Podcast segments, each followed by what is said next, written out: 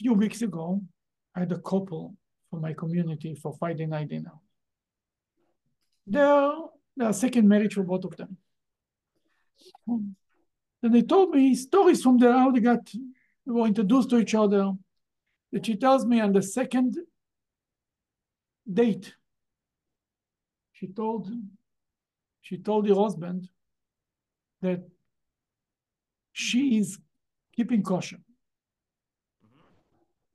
And she tells him, for me, it's a deal breaker. If you agree, it's fine. If not, I don't want to waste your time. I don't want to waste my time. He comes from a reform background. He does know what kosher is. He obviously he knows what kosher. He knows the, the name, but he didn't know really what it entails. The bottom line is, he, he agreed. You know, he's a very nice guy, very nice man. He loved her and he agreed. And they got married. Now when they got married, they needed to start to deal with that. What means to keep kosher? Then uh, he started to learn. Can you imagine for somebody who doesn't know what kosher is? First of all, he has to learn now to what the ingredients, what ingredients are kosher, to go the, in the supermarket and get a lesson from there. You have to look with you, take off your glasses and look at the sign, the small signs, OU and OK and this and kosher and the, all the kosher signs. What is good, what is not so good, what is more kosher. That's a one, a whole journey in itself. Then in the kitchen, two sets of dishes.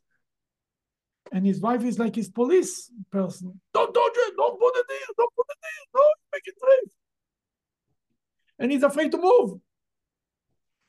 If he's doing something wrong, he will get, he will get, he'll get a ticket. He'll get, he'll get uh, not only a ticket.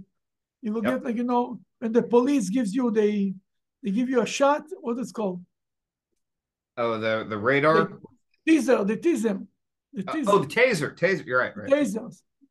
He, he gets a taser. And she and the problem was he's the cook in the house.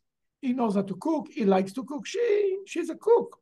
She also knows how to cook, but also he's the main guy. Now we have to learn all the ingredients, change all the ingredients, change everything.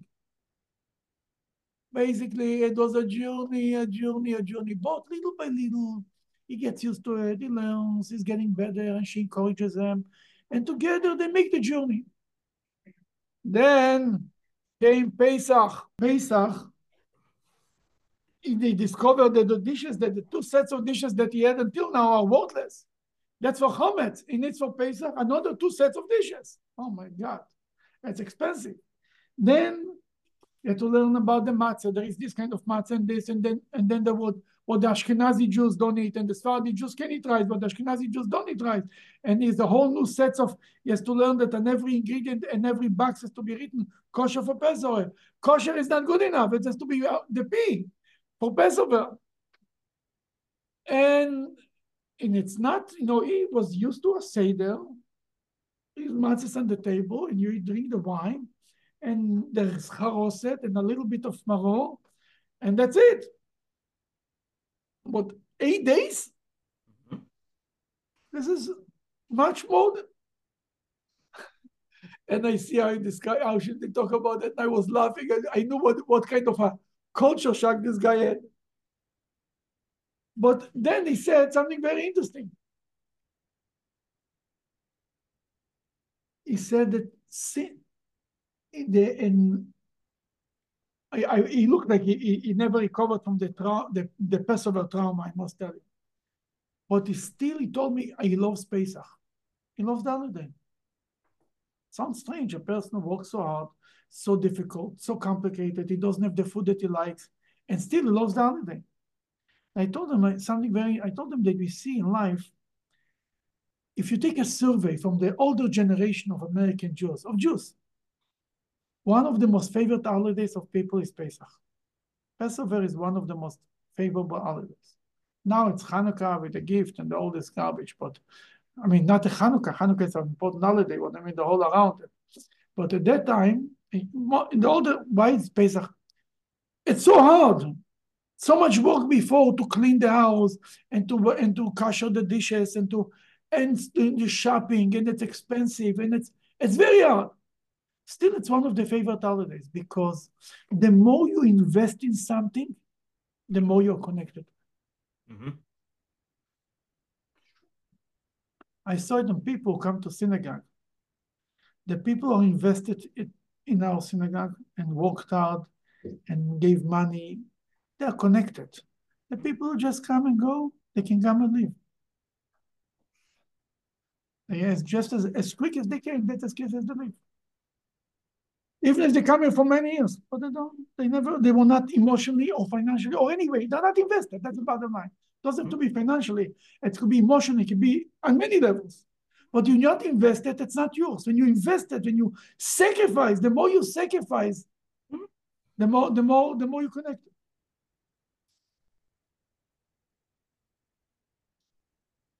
And there is a Talmudic statement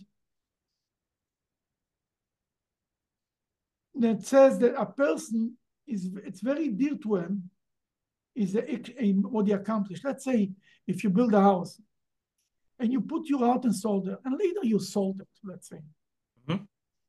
And when you know that the buyer goes and he destroys the house, even if you already got your money, something in your heart is hurting you you build it and you work so hard on it and you you sweat tears and blood and everything. It hurts you. It's hurting you because that's the nature of a human being. And that's why we saw in the mitzvah, the more we pay for it, the more we are we work on it, that's it's it's even before he left, I, I wished him a happy Passover. and he was laughing. Because I know I know what, what, what it will take for him to become to be happy on this holiday. This brings us to the parsha of this week. This we still continue the story of Joseph. You know, from the beginning, it was the whole story went around the youngest child, Benjamin. They came to Joseph. Joseph, the, the ten brothers. Joseph accused them of being spies, right? Mm-hmm. They told, no, we are not spies. By mistake, they gave out that they have a younger brother in Israel. Says, oh, Joseph jumped on it. Oh, you have a younger brother. If you, and they said, yeah, we have a younger brother that our father really loves the youngest. You know, the youngest, a little boy. That's how they said that. They The Yeled Katan. They said, we have, a, we, have, we have a younger brother. He said, bring your younger brother. The next, he said, if you want to come, the next time they came, they brought the younger brother with them. Joseph gave one look of him. He said, this is the younger brother that you said? He said, yes, yes. Hmm. what Joseph did, he framed them. He made that they put, he told his chief of staff to put the goblet, the royal goblet, inside his inside the bag, inside okay. his bag, his sack, and then and then he sent the royal, the chief of staff to go to do an investigation, just like they do business in Russia, in other places, all the all the dictatorships that come in these countries, you know, they, they want to get somebody in jail. They figure out a way. They mm-hmm. make him and they found it now, and now Joseph said, Listen, he stole from me the goblet, he will be my slave. You cannot go home. Judah went crazy. Judah said, he said, he said to Joseph, he said to Joseph, I can I cannot I cannot leave this this young boy out because in Egypt because if the father can, he cannot be separated from him. If the father will discover that he's not there before he will, be able just to tell him anything, he will yep. see from far that he's not coming with us. He will, the father will die. He will not be able to survive mm-hmm. Because he needs, is so connected to his youngest child.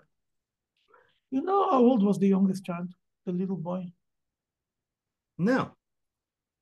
He was 31 years old. Joseph was 39 and he was 31. He's the youngest. The, the baby boy that his father will die. And not only that, Benjamin, by the age of 31, had 10 sons, 10 boys, 10 children. Yep. Now, if you would be Judah and you need to convince the ruler of Egypt to release Benjamin, you know, now he needs all the time to release, to convince the, the Hamas to release people. What they say? They say this is a parent who has children, he needs them, babies need them. What are you going to, what do you tell them? What's a, what's a better argument? Benjamin is, is a father that cannot separate from him, mm-hmm. from him, or Benjamin has 10 children, he needs to support them. He needs to go back home. Yep. I'll stay instead. They also called them the lead, the lead. That was in the conversation, the word now. He's a young man, he's a teenager, so, so to speak.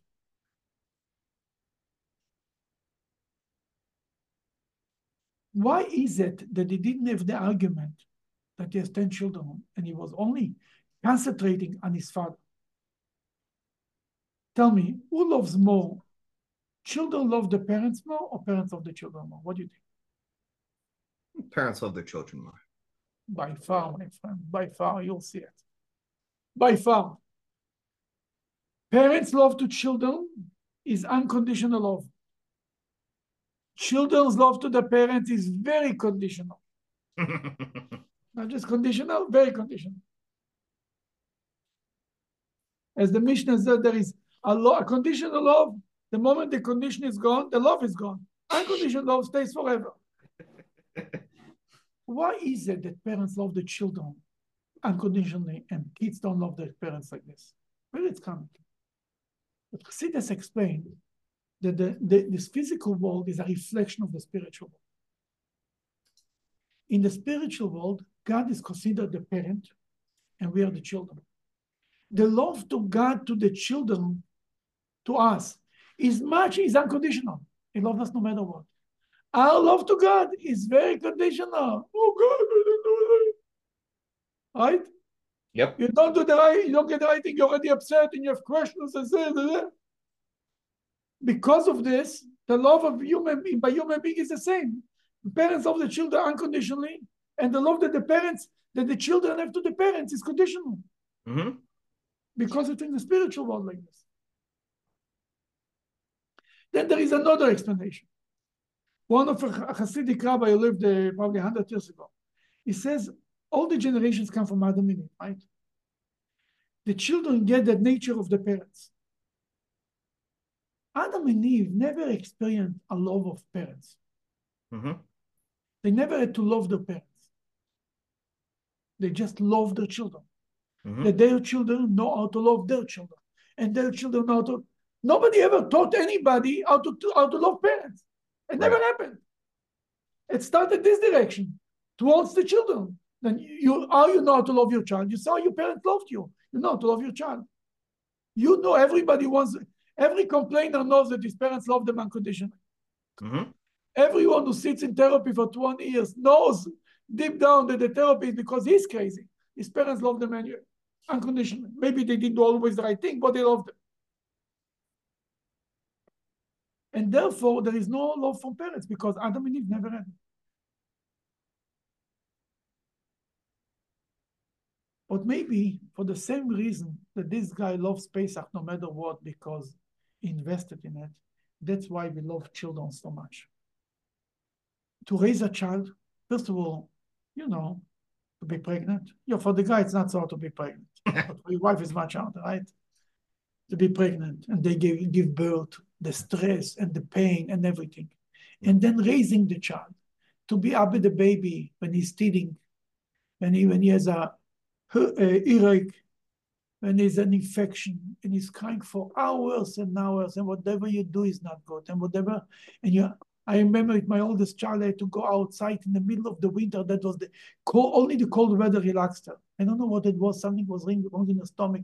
And then there is for example uh, what is it called the babies who cry a lot um, Teething, colic. colicky babies Hmm. this is I, I had a grandson who's colicky baby I'm telling you, I never heard that. I thought it's it's it's people make this up. This is horrible. For months, and when it stops, it stops in a second. When the stomach starts st- start bothering you, a colicky baby, it, it was a, it's a nightmare. You have to you need to have ten people because you can go crazy. Then and then when the kids grow up and it's school and it's every day something else, you invest your soul in your children. You everything you have is your children. Your money, everything. That's why you love them so much because you invested in them. And it's interesting to note that a child you had to put, let's say somebody has a few children, the child that you put to put more effort in for whatever reason, because he had more issues, more challenges. This child, you are more connected to him than anybody else.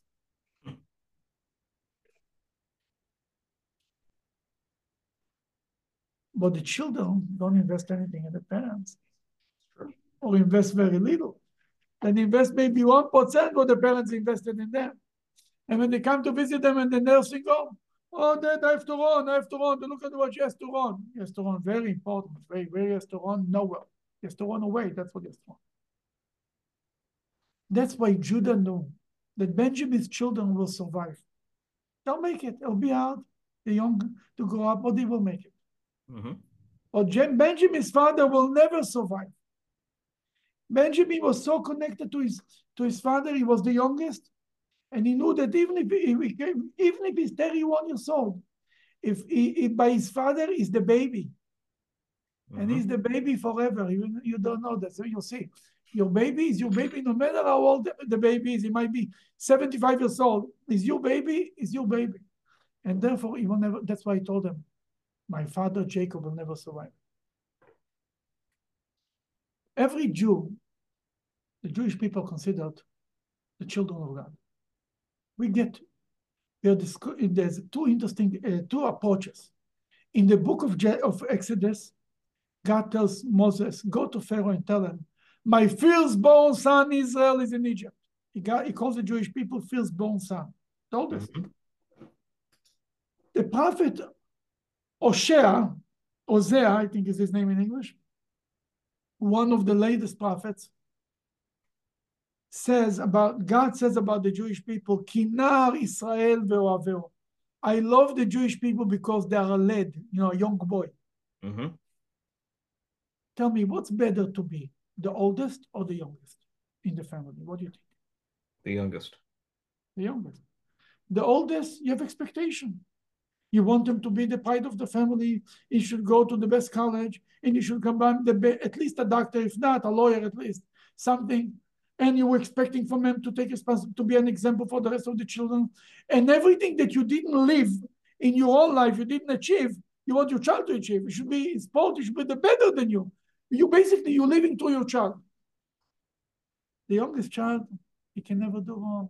He's so sweet. You love him. You don't have you have zero expectations of him. You give him candies, you give him every the oldest child I'm going to raise him healthy. He's not going to get any, any candy. God forbid, is you the mother decide this child is going to be the healthiest human being on earth. But the youngest child, no matter if it's two or three or ten, you give him whatever he wants. The same thing is by God. We can choose to be the oldest or the youngest. What does this mean? If you treat God like you're an older child, that you ask question, God, I disagree with this line in the Bible. I have an issue with this with this mitzvah. I have an issue with this story in the Bible. Oh, you're such a chochem. I also expectations of you. Yes, you be an adult, get a job, get a life, and behave. But if the but if you're treating God like you're the youngest child, God, I need this. I don't know anything. I don't question. I tr- you trust God like a parent, like a child. A little boy is holding his father hand. He's holding on and he's, he's sure that his father is well protected from everything. Then God, then God, the reflection will be way back. God will treat you like the youngest child.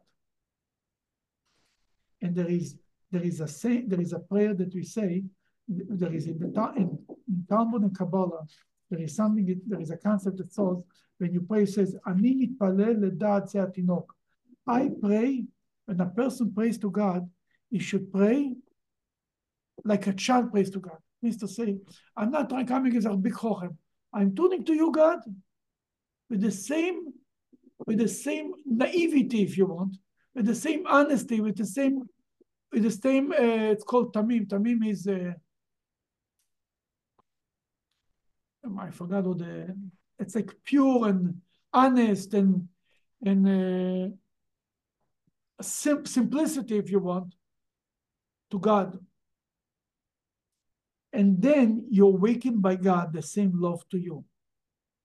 And He's giving you what means the same love of you, the love, the unconditional love. If you're the firstborn child, you get you treat God like you're a big chochem, you get the conditional love. Depends on how, how, you how well you do if you talk God, you treat God like you're the youngest child and you have complete faith in Him, then you get the unconditional love.